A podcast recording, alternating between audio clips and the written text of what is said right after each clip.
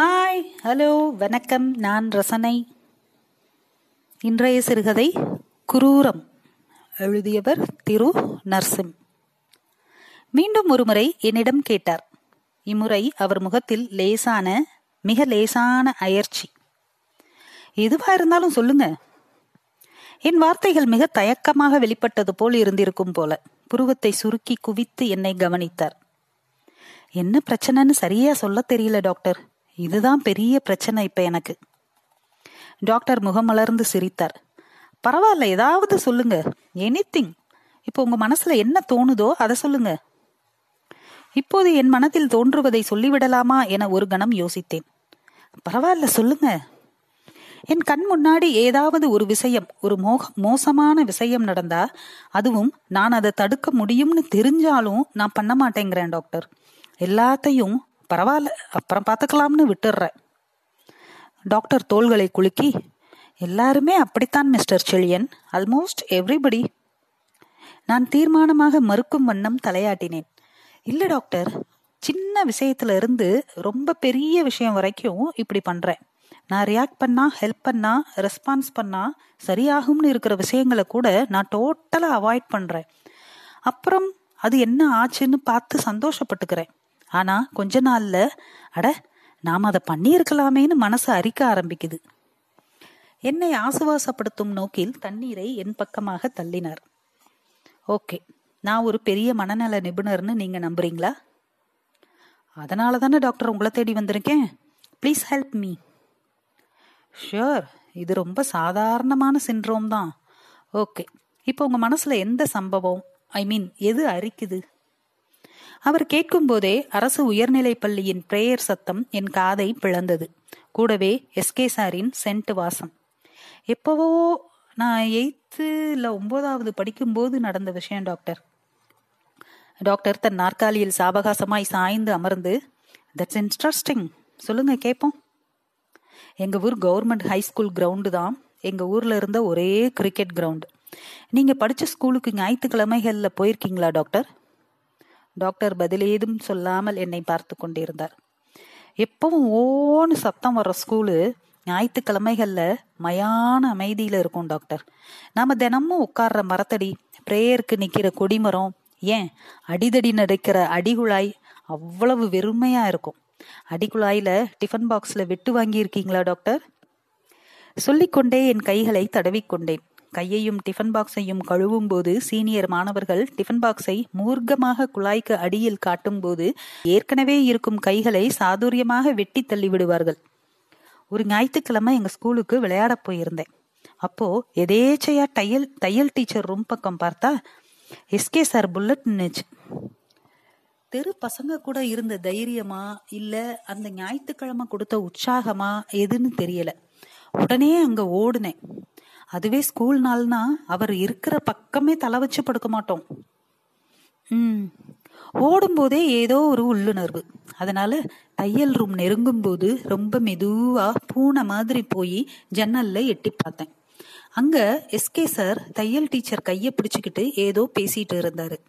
பேசிட்டு இருந்தாருன்னு சொல்லிட முடியாது ரொம்ப க்ளோஸா நின்னுகிட்டு இருந்தாரு. டாக்டர் என் சொற்களில் இருந்த காட்சிக்கு போயிருந்தார் என்பது புரிந்தது. அப்போ என் பேரை சொல்லி பசங்க கத்தி கூப்பிட்டாங்க. டக்குன்னு சார் என்ன பார்த்துட்டாரு. சிறிதே வெளிச்சம் தந்து கொண்டிருந்த விளக்கை ஒருமுறை அணைத்து மீண்டும் போட்டார் டாக்டர்.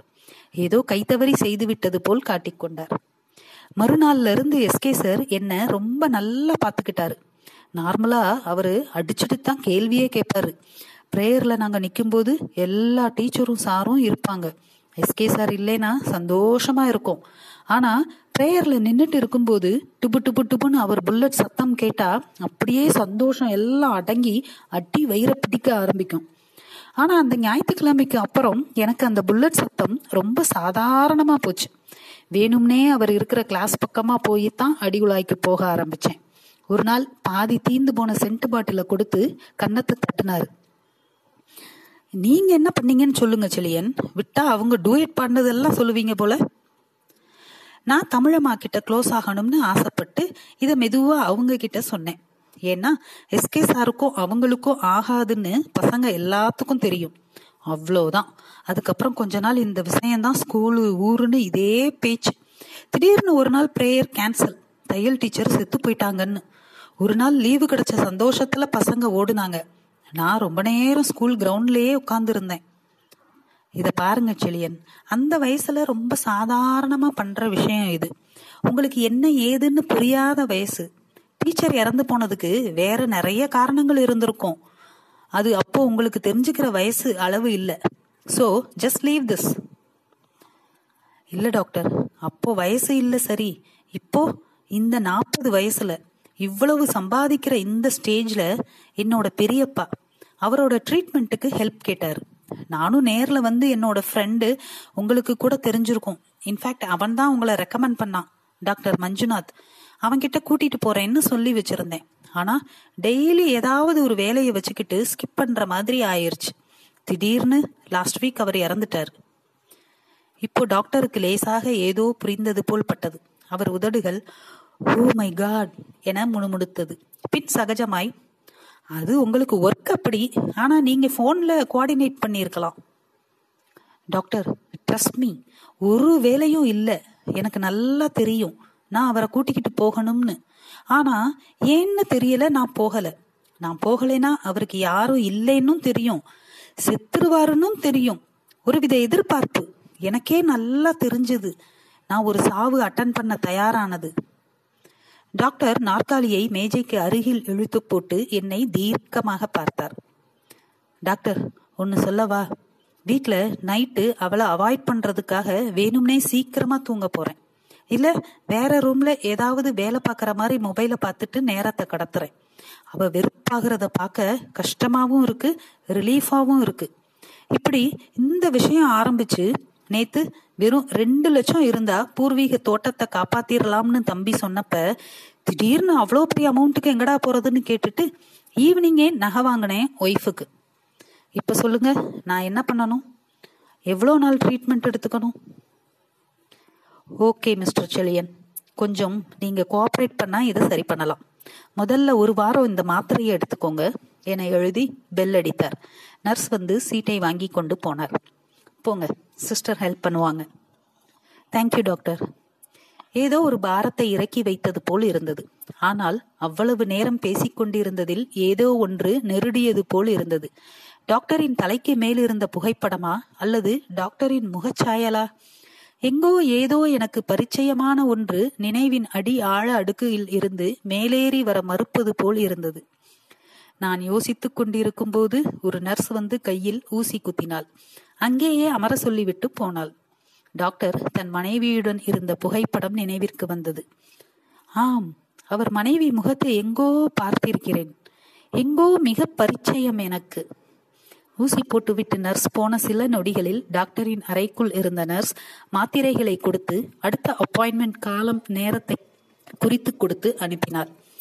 டாக்டரின் மனைவி முகம் மீண்டும் மிதக்க துவங்கியது. பார்வை லேசாய் மங்க துவங்கியது போல் ஒரு உணர்வு.